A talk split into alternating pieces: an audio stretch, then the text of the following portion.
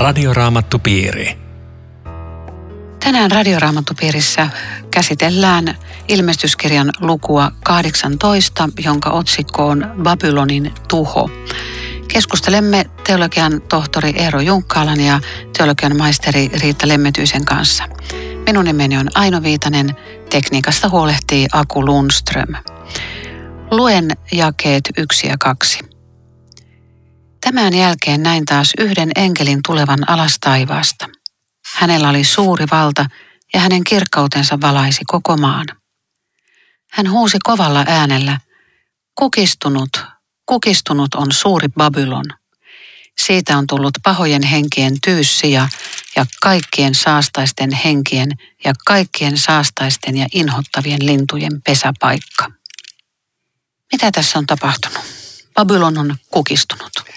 Niin, nämä, nämä luvut siis 17 ja 18 kuuluu tavallaan yhteen, että näissä puhutaan nyt jostain antikristillisen maailmanvallan pääkaupungista tai jostain vastaavasta systeemistä, joka on saanut maailman valtaansa niin, että, että maailman kansat on jollain tavalla alistettu yhden, yhden systeemin alle. Siltä tämä näyttää, niin kuin jo aikaisemminkin luvussa 13 tämä luki. Ja, ja Babylon, joka on läpi raamatun tällainen Jumalan vastustavan voiman symboli, on, on tässä nyt siis nimenä ilman, että se on mikään maantieteellinen määrä. Ja, ja nyt tämä 18 luku, tämä tavallaan jatkaa tuota 17 luvun sanomaa, mutta, mutta tässä se on, kerrotaan sen tuhoutumisesta, että se loppuu. Sen, se, mm. Sillä on oma määräaikansa, mutta se ei, ei tota... Eikö, eikö se jännä, että se se alkaa näin, että kukistunut on. Ja se ei ole sitä vielä kukistunut. Se etenee vasta, tulee vasta myöhemmin, mutta siis se on taas tämä Jumalan näkökulma. Se on jo tapahtunut. Aivan, niin kuin jouluevankeliumissa lapsi niin, meille syntynyt, syntynyt, mutta ei vielä syntynytkään. Mutta mut, siihen mä kiinnitin huomiota, että, että kun se on kukistunut, niin mitä sen jälkeen sitten pahojen henkien tyyssiä, että, että se on kyllä totta, että, että ihminen ei voi olla mikään vaakkuum, semmoinen tyhjä tila, että jo, jo, joku täyttää sen. Ja, ja seurakunnassa on ihan sama juttu, että jotakin on sen sisällä, ei, ei ole mitään tyhjää, josta voisi miettiä, että mitä, mitä siinä nyt sitten tulee, vaan siis Jeesus sanoi tämän saman, että ei voi jompaa kumpaa Herraa palvelee. Joo. Näkyy sitten jollain Joo. lailla. Mä, mä kiinnitin huomioon vielä tuohon ekaan jakeeseen, että kun tämä on tämmöinen taas tämmöinen vähän niin kuin inhottava kuvaus, mikä tästä tulee, niin se alkaa kuitenkin näin, että taivaasta tuli enkeli, hänellä oli suuri valta, hänen kirkkautensa valaisi koko maan. Että se on kuitenkin tämmöisessä niin kuin Jumalan valossa tämä näytetään. Eli, eli se Babylonkin on vaan siellä yksi palapelin palanen, mutta Jumalan kirkkaus, kun tulee sieltä valokeilaa näyttää, niin, niin tuota, se on ikään kuin se varsinainen todellisuus Jumala. No, siinä on vähän niin kuin evankeliumi julistettu ensin ja sitten tulee tätä, tätä todellisuutta, mikä, mikä ei ole niin mieltä ilahduttavaa. Mutta... Joo. Mitähän nuo inhottavat linnut muuten on? Sä Mä mietin ihan samaa. Tämä on mutta niin kuin lintujen ystäville vähän paha. Inhottavat linnut. Nehän tulee seuraavassa vielä uudelleen. Ei linnut niin inhottavia ole. Mutta, mutta mä luulen, että tässä on, kun siinä on saastaisten niin se, tarkoittaa, se, on, se kuva tulee niin kuin vanhan testamentin mm. tästä ruoka, ruokasäädöksestä.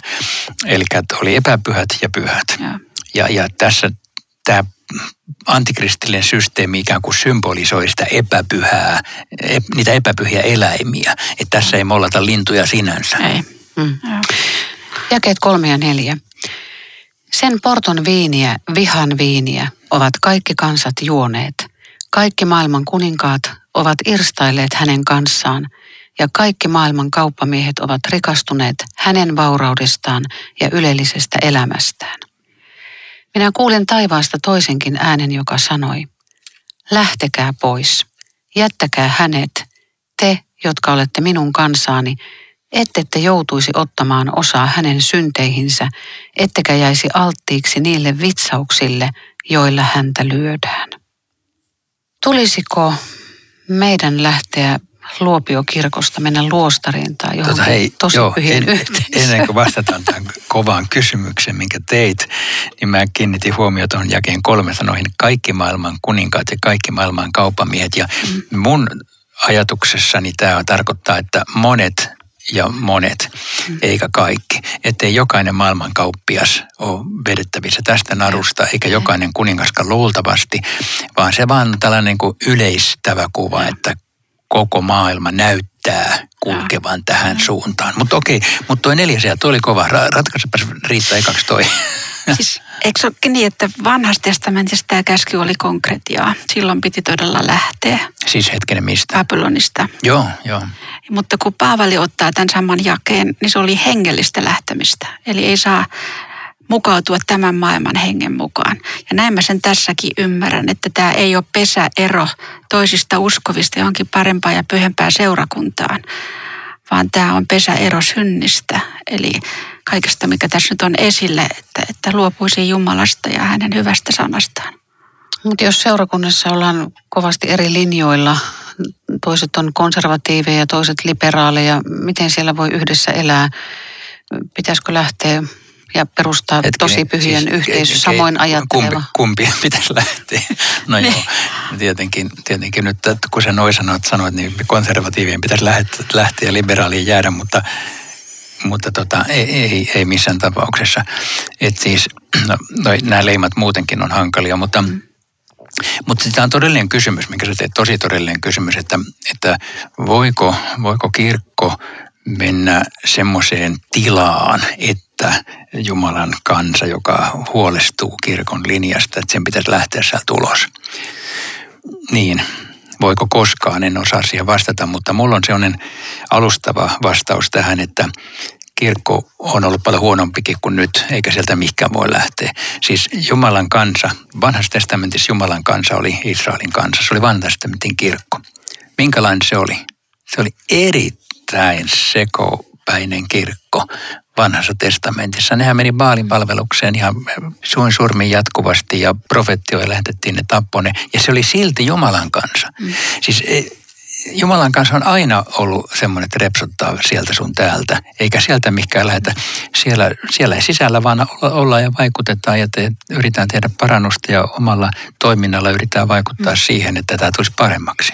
Mutta miten jos lukisi tämän, siis jokainen niin kuin itselleen, lähtekää pois, jättäkää hänet. Mä ajattelen, että että on jotenkin vähän samaa kuin mitä Jeesus opettaa iso meidän rukouksessa. Älä saata meitä kiusaukseen, vaan päästä meidät pahasta. Eli hengellisen elämän hoitaminenkin on jotain siitä, että valvoo omaa hengellisyyttä ja... ja, ja... Joo, tuli tuosta mieleen mm. Vuorisaarnasta, että, että tota, jos kätesi viettelee sinua, hakkaa se poikki. Mm. Ei tarkoita, että leikkaile käsiä kauheasti, vaan repäise itse pois tilanteesta, jossa sä oot niin kuin viettelykseli altis. Eli siis, no, mutta jos, jos seurakunnassa suosta. vedetään kovin vaikeita linjaa, niin, niin siellä sanotaan semmoinen sanalasku on, että, että huono seura hyvät tavat turmelee.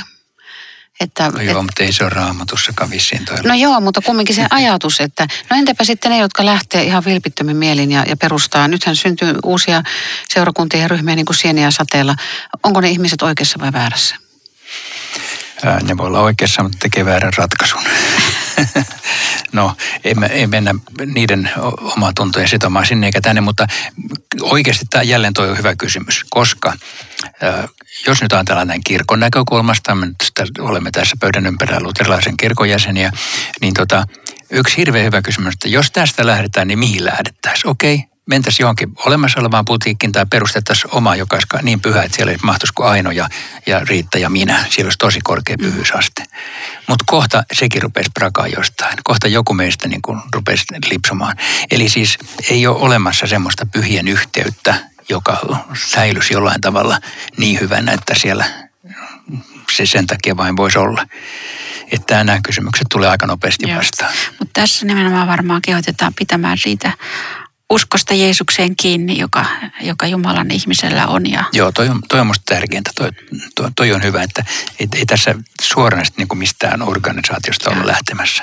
Mm. Ja se, mikä tilanne nyt on, mihin ei saa olla liitossa, on, on aika järkyttävä kuvaus. Hänen syntiensä röykkiö ulottuu jo taivaaseen asti, eikä Jumala unohda hänen pahoja tekojaan. Me ollaan totuttu puhumaan Jumalasta ihan toisessa sävyssä, mutta ehkä tähänkin voisi sen evankeliumin ottaa sille, että, että tuhla ja poika senkin synti oli, oli röykkiö melkoinen ja hän sai anteeksi, koska hän tuli takaisin isän luo. ja kaikki hänen syntinsä unohdettiin. Ne oli anteeksi annettu. Mm. Mä hyppään tuohon jakeeseen kahdeksan ja luen sen. Eh, sen tähden häneen iskevät yhtenä ja samana päivänä kaikki hänelle langetetut vitsaukset, rutto, murhe ja nälkä, ja hänet poltetaan tuhkaksi. Väkevä on Herra Jumala, joka hänet on tuominnut. Miksi Jumalan tuomioista voi ja, ja tulee iloita? No, ei, ei, ei siis, ei, ei kristitty siitä iloitse, että, että joillekin käy huonosti, mutta se, ehkä se on vaan se kontrasti, että paha tulee saamaan palkkansa ja, ja Jumalan kansa pelastuu siitä, välttää sen pahan. Että me, ei me niin toisten e, epäonnistumisesta tai synnistä iloita. Niin ei vaan vahingoilusta ei ole kyse. Ei. Mm. Voisiko ajatella, niin, että kaikki se hyvä, mikä nyt tässä ylellisyydessä näilläkin kuninkailla ja kauppiailla ja ties kellä oli, viime kädessähän se oli Jumalan lahja, mutta he käytti sen väärin. Ja sitten tulee tämmöinen hetki yhdessä hetkessä. Jumala vetäytyy pois eikä, eikä salli enää, että hänen lahjojaan käytetään hyväksi ja, ja puuttuu tähän – se luksuselämä ei saa enää jatkua. Ja siinä tulee ankea olo kelle tahansa. Mm-hmm. Se on riistoa köyhiltä. Nyt maailman kauppamiehet itkee tuolla jakeessa 11. Kauppamiehet itkee ja suree, sillä, sillä heillä menee niin kuin tämä heidän tavara, mm. tavarapaljous. Ei pysty myymään eikä ostamaan ja, ja rahaliikenne loppuu. Eli tuota, niin bisnekset menee pieleen. Niitä on aika aika niin puhutteleva jäi siltä osin, että, että on katumusta ja katumusta. Siis väärä katumus ei itke syntiä, vaan sen seurauksia. Mun rahat meni, mun, mun hyvä tuottotaso meni ja, ja aito katumus itkee nimenomaan sitä, sitä syntiä, mihin mä oon syyllistynyt. Se on iso ero. Ja, ja mä luen taas mielessäni tätä 13 lukua, kun siellä sanotaan, että kenenkään ei ole lupa ostaa eikä myydä. Eli ei ole pedon merkkiä, eli siellä vielä ostettiin ja myytiin, mutta tässä mm. se lakkaa. Eli jossain vaiheessa ostamiset ja myymiset loppuu. Jossain vaiheessa, nyt me ollaan tässä ikään kuin viimeisen tuomion portilla. Niin, että tässä, tässä ei enää... No joskus kristikansa on, on hamstrannut koteihinsa ruokaa ja, ja muuta, että eh, miten käy kristittyjen? Ruokapalveluiden. Ai niin joo, tässä. Mä, mä en ole tuommoista lukenut tästä sitä ollenkaan. Aina että, kysymyksiä. Että meidänkin safkat loppuisi samalla, niin. näiden kaupankäynti loppuu. Kyllä se varmaan jossakin tuntuu kaikille, että tämmöinen jotain, toi oli kyllä liian vaikea kysymys. Niin, ja, joo. Ja siis mä, mä luulen, että riittää sen ajattelu, että maailman materialistinen kerskakulutus tulee kerran päätökseensä ja saa tavallaan oman tuomionsa, eikä tässä tarvitse spekuloida, että onko kaupassa enää perunoita. Mm. Et, et se, se, niin kuin, se pikemminkin se vaan niin kuin kertoo, että tässä on tämmöinen hillitön lista vielä asioista. Tämä on oikeastaan hauska tämä lista, mikä tässä seuraavissa jakeissa on. Voisi mä vielä mennä takaisin Me. päin ennen kuin mennään siihen listaan, koska Tämä oli aika, mä tutkin tätä pitkään, että kun tässä sanotaan, että minä kuulin taivaasta toisenkin äänen ja neljä. Ja sitten sanotaan, että tehkää hänelle niin kuin hän on tehnyt muille, maksakaa kaksin verran hänen teoistaan. Ja tuli mieleen se vanhan testamentin kohta, että minun kansani on tehnyt kaksinkertaisen synnin. Ja, ja ajattelin, että, että voisiko tämä tarkoittaa sitä, että jokainen synti on, on jotenkin niin kuin kaksitahoinen. Se on aina synti toista ihmistä vastaan omaa itseä vastaan, mutta sitten se on kuitenkin aina myöskin rikkomus Jumalaa vastaan. Ja tästä tulisi tämä kaksinkertainen synti. Jokainen synti on kaksiulotteinen. Tämä on Radioraamattu Piiri. Ohjelman tarjoaa Suomen raamattuopisto. www.radioraamattupiiri.fi Jatkamme keskustelua Riitta Lemmetyisen ja Eero Junkkalan kanssa ilmestyskirjan luvusta 18. Minä olen Aino Viitanen. Niin, maailman kauppamiehet itkevät ja surevat, kun kukaan ei enää osta heidän tavaroitaan. Ja luen tuosta jakeen 12. Ei kultaa, hopeaa, jalokiviä eikä helmiä ei pellavakangasta, ei purppurakangasta, ei silkkiä eikä helakanpunaisia kankaita, ei tuoksuvaa tuijapuuta, ei norsunluusta eikä jalopuusta tehtyjä esineitä, ei pronssi, rauta eikä marmoritöitä ja niin edelleen. kaikkea mahdollista ruokaa ja ylellisyystavaraa ja, ja mitä ikinä voi kuvitella, niin ei enää myydä. Ja se luettelo päättyy ihmisiä ruumiineen ja sieluineen. Eli ihmisiä myöskään ei enää osteta eikä myydä sieluineen päivineen. Se on aika kova ilmaisu. Niin on, ja siis koko tämä koko tää lista on järkyttävä siinä mielessä, että tässä niin kuin jotenkin semmoinen tunne tulee, että tässä edetään niin kuin arvokkaimmasta vähimmän arvokkaan. Se alkaa kullalla. Jalometallit, sitten jalokivet, sitten tämmöiset ylellisyyskankaat ja norsun luut ja, ja, ja mausteet. Ja, ja sitten oli kaikki tämmöisiä tavaroita, joita, joihin vain rikkailla, just kuninkailla kauppamiehillä oli varaa. Että, ja sitten listan viimeinen on ihmisiä ruumiinen ja sieluinen. Tämä jo, oli joka se, on se kaikista tärkein ja arvokkain. Joo, eli tässä ei niin kuin ihmisellä ole mitään arvoa. Se on, se on tavara tavaran joukossa. Se, se on säpsähdyttää. Joo, aika, aika hämmentävää, että tietenkin tämä on niin kuin sen, jos, jos tänä päivänä tehdään listan, niin se olisi vähän erilainen. Mutta tämä on äärettömän kuvaava tämmöinen kavalkaadi niin kuin kaikista ja. mahdollisista kauppatuotteista, joita siihen aikaan on kaupattu. Ja se, se tietenkin kertoo, että tämmöinen materialistinen maailma saa tuomionsa, siis se, joka pelkästään kiinnittää. Näihin asioihin. Siellä on se suitsutuspihka myöskin joukossa, eli sitä tarvittiin just näihin uskonnollisiin menoihin, mitä ne sitten tuossa kulttuurissa olikin, niin tässä on semmoinenkin kierretty tänne. Mutta oletteko huomannut, että tässä korostetaan sitä, että se tuomio tulee yhdessä hetkessä? Se tulee niin kuin kerta kaikkiaan niin nopeasti yllättäen yhdessä hetkessä, että kansa, kansa tota, ostaa ja myy ja, ja ajattelee, että tämä kestää ikuisesti, mutta yhdessä hetkessä se kaikki mm, loppuu. Mm, joo, siis mulle tulee tuosta jakeesta 17 ja 18 tämmöinen assosiaatio, kun sen niin kuin laivurit ja purjehtijat seisovat loitolla ja näkevät savun nousevan. Mikä veti vertoja tälle suurelle kaupungille? Mulle tulee kyllä mieleen se kuva, kun New Yorkissa tapahtui se mm. World Trade Centerin tuhoutuminen, kun lentokone törmäsi siihen. Se oli siis maailman kauppakeskus.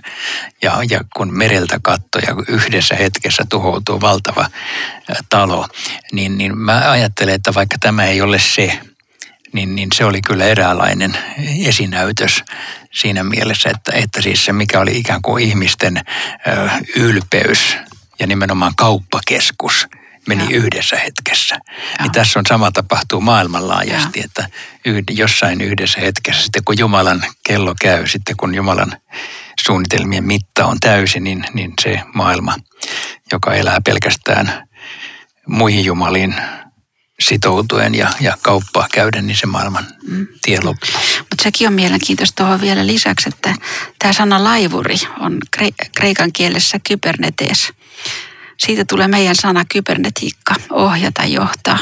Jos ajattelee, miten tätä koko kaupankäyntiä tänä päivänä ohjaa juuri tämä tietoliikenne, miten haavoittuva se on. Jostain tulee hakkerointi ja kaikki loppuu yhdessä hetkessä, sä et saa enää mitään. Toi oli tosi kova. erittäin, erittäin, erittäin kiinnostava. Mulle sitten niin kuin to, toinen tämmöinen assosiaatio tulee siitä, että kun mä muistan, kun me oltiin muutama vuosi Afrikassa ja tultiin sitten sieltä ja mä rupesin katsomaan telkkarin iltauutisia, niin mä aluksi ajattelin, että hetken mä en ymmärrä, mitä ne puhuu että kun siellä oli tämmöisiä pörssikursseja, pörssikurssit oli niin mennyt prosentin johonkin suuntaan ja sitten oli siellä pylväitä ja mä että hetkinen, että mihin maailmaan mä oon tullut. Mä olin, mä olin ostanut kaupasta leipää ja jogurttia ja se oli ihan, mulla oli rahat riittänyt siihen, mutta mitä nämä on. Siis, no kyllä mä tiesin, että tuommoista on olemassa, mutta jollain tavalla se, se maailma, joka tuli sieltä vastaan, se, se sokeras sitä taustaa vasten, että että kaikki mitataan rahalla, Ka- kaikki on pelkkää tämmöistä. Ja sitten se, että meille sanotaan, että kulutusta pitää lisätä, kulutusta pitää lisätä. Että mikä se, mikä se määrä on? Mihin meidän pitää mennä, jos kulutusta pitää lisätä? Muuten tota, kun sä äsken aina viittasit siihen, että yhdessä hetkessä, niin siis ihmisen mielenkiintoahan kauheasti ruokkisi, jos nyt olisi kerrottu, että miten se tapahtui, miten se nyt tuhoutui. Mutta se jää kokonaan sanomatta Se todetaan näin, se on Jumalan työtä, se ei ole teille. Ja tämä on aika tyypillistä raamatun monissa kertomuksissa, että se mikä olisi mielenkiintoista jää sanomatta. Mm. Lopputulos se riittää teille. Mutta jää 20. Iloitse sen lopusta taivas. Iloitkaa kaikki pyhät, kaikki apostolit ja profeetat. Jumala on tuominnut sen, joka tuomitsi teidät. Miten tämmöisestä nyt voi iloita? No taivaaseen pääsystä voi iloita. Niin voi, joo. eli, eli siitä, siitä, että ei joutunut tähän tuomioon. Mm. Ainakin siitä. Niin ja sitten olisiko se myöskin sitä iloa, että Jumala on vihdoinkin tarttunut asioiden kulkuun ja antaa oikeuden tapahtua, koska tässä on, jos ajattelee niitä ilmestyskirjan seurakuntia, niin miten, miten valtavasti ne kärsi uskonsa vuoksi. Jokainen tajus, että ilmiantaja voi olla oven takana ja mä oon seuraava. Ja onhan se suuri ilo, kun Jumala puuttuu tähän vääryyteen. Että semmoinen Jumala, joka ei tee synnille mitään, niin se on epäjumala. Taivaan Jumala ei ole semmoinen tuomioissa on just tämmöinen oikeudenmukaisuuden mm. toteutumisen sävy ja, ja siitä, siitä niin voi, voi iloita, vaikkei, vaikkei siitä iloita, että joku kärsii, emme me siitä iloitse. Ja ehkä senkin voisi sanoa, kun joku miettii, että miten tämmöisestä voi iloita, että, että onhan Jumala, ennen kuin hän lopullisesti puuttuu asioiden kulkuun täällä ilmestyskirjan lopussa, niin on hänellä ollut aivan käsittämätön kärsivällisyys ja pitkämielisyys. Vuosi tuhan sen ajan hän on kattonut tätä elämänmenoa, kutsunut ja odottanut, ehkä tuo ihminen kääntyy ja tuota mä rakastan, mä odotan. Tämä on niin kuin viimeinen mahdollinen hetki. Sieltä ei ole kukaan enää tulossa. Möllyn kivi painuu kyllä pohjaan niin, että holahtaa. Ja tässä sanotaan, että Babylon paiskataan juuri sillä tavalla ja, ja sitä ei enää löydetä. Mutta sitten tuo jää 22 herättää kysymyksiä. Enää ei kuulla kaduillasi harpun soittoa, ei laulua, ei huilun eikä torven ääntä. Enää ei ole minkään ammatin taitajaa, ei kuulla jauhin kiven jyrinää. Enää ei nähdä lampun valoa, ei kuulla sulhasen, ei morsiamen iloista ääntä. Mikä merkitys on ihmisen elämälle musiikilla sillä, että hän, hänellä on joku ammattitaito ja, ja on hääjuhlia, ihmiset menee naimisiin. Nyt niitä ei ole. Mitä te siitä sanotte? Sä otit aika kivan näkökulman, koska mä just miet, ehdin miettiä, että että tämä on tämmöinen runollinen kuvaus, että enää ei ole tota, enää ei ole tätä, enää ei ole. Tässä voisi olla vaikka mikä lista, ihan mitä asioita tahansa, mutta musta otit aika, aika hauskan näkökulman, että, että kun nämä puuttuu, niin olennaista puuttuu. Siis niin. tässä on nyt jotain sellaista, niin kuin, tässä on kauniita asioita niin elämästä, mutta mut ne on nyt loppunut. Joo. Niin, mutta eikö ne ole hyviä asioita? On, nimenomaan, on, nimenomaan siis joo. Kulttuuri ja taide ja arki, arkielämä ja hääthän oli tuolla päin maailmaa juhlista suurin. Ja tässä on, mä laskin, että tässä on yhdeksän kertaa ei. Kolme kertaa ei enää. Tämä on jotenkin järkyttävää. Eli kaikki se, mikä on tuottaa niin suurta iloa ihmiselle, niin se otetaan pois. Ja samalla se on jotain taas siitä, että kun Jumala vetää hyvät lahjansa pois, niin sitten se on ei enää. Nyt tässä vaiheessa täytyy sanoa, että seuraavassa luvussa mennään kyllä sitten riemulauluun mm. taivaassa, että, että, että hyviä asioita on tulossa, mutta toihan on aika karua, että kaikki hyvätkin asiat elämästä lähtee silloin, kun Jumalan tuomio tulee.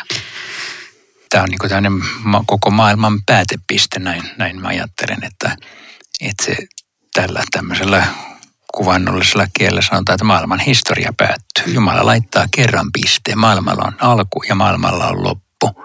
Ja nyt me ollaan maailman lopussa. Nyt me ollaan siinä kohdassa, jolloin kaikki tämä lakkaa. Mutta todellakin niin tämä, tämä lista näin, näin luettuna, kun sä aina sitä sanoit, niin se on, se on niin kuin kaunis lista. Mm. Että tällä hetkellä on harpunsoittua, on laulua, on huiluja ja torvia, mm. on ammatintaitajia ja jauhinkiviä, eli erilaisia, mm. ka- kaikkea tätä siis arjen työtä, joka tuo meille iloa ja siunausta mm. ja, ja sillä on merkitys, sen, sen kääntöpuoli just tämä.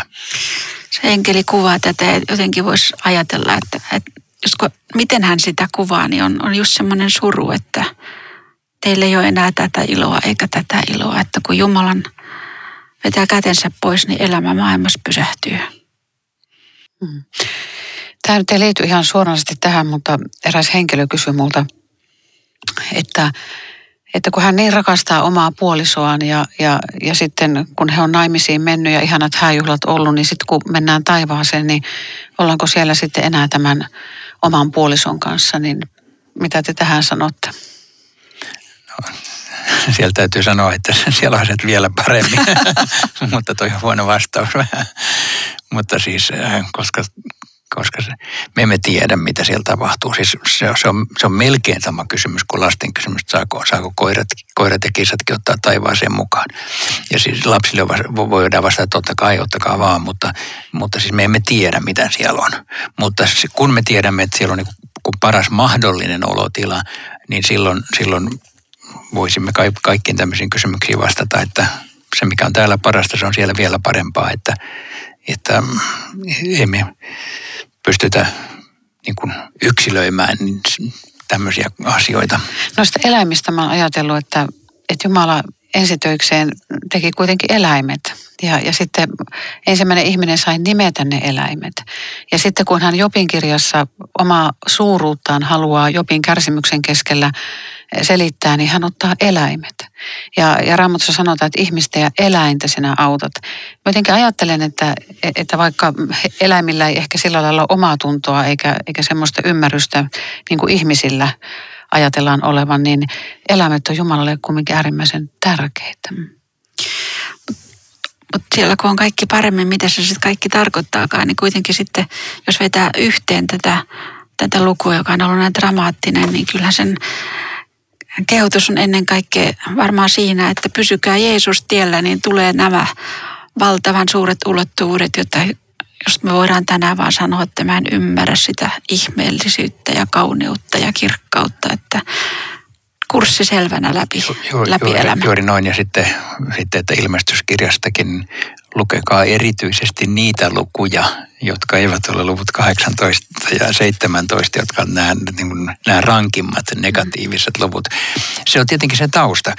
Kun on vaikeaa, niin mennään, okei, okay, Jumalan kirja tietää sen, mutta sitten luetaan vaikka lukua seitsemän, ja katsotaan, minkä, miten me mm. päästään perille, missä on, missä on kaikki hyvin ja, ja tota, se rohkaisee meitä. Radioraamattupiiri. Kiitos jälleen ystävät mukana olosta. Ja kerromme vielä uudestaan, että Radioraamattupiiri-ohjelmat löytyvät nyt myös Spotify-palvelusta. Rukoiletko Riitta tähän? Elävä Jumala, rakas taivaallinen isämme, kiitämme ja ylistämme sinua siitä, että sinä et hetkeksikään päästä tätä maailmaa ja sen kulkua käsistäsi. Kaikkea sinä valvot ja ohjaat, että me ei olla täällä minkään pahan heiteltävissä, vaan kuljetaan sinun ohjauksessasi tätä elämämme taivalta ja rukoilemme, että saisimme olla niiden joukossa, jotka kerran ylistää sinua ja karitsaa pelastuksesta ja taivaallisesta hyvästä. Ja jokainen, joka tänään tajuaa, että mä olen ulkopuolella ton hyvän, anna hänelle läsnäolosi ja voimasi avata sydän pelastuksen sanalle. Amen. Ja viikon kuluttua sitten tutkimme lukua 19. Hei hei. Radioraamattupiiri. www.radioraamattupiiri.fi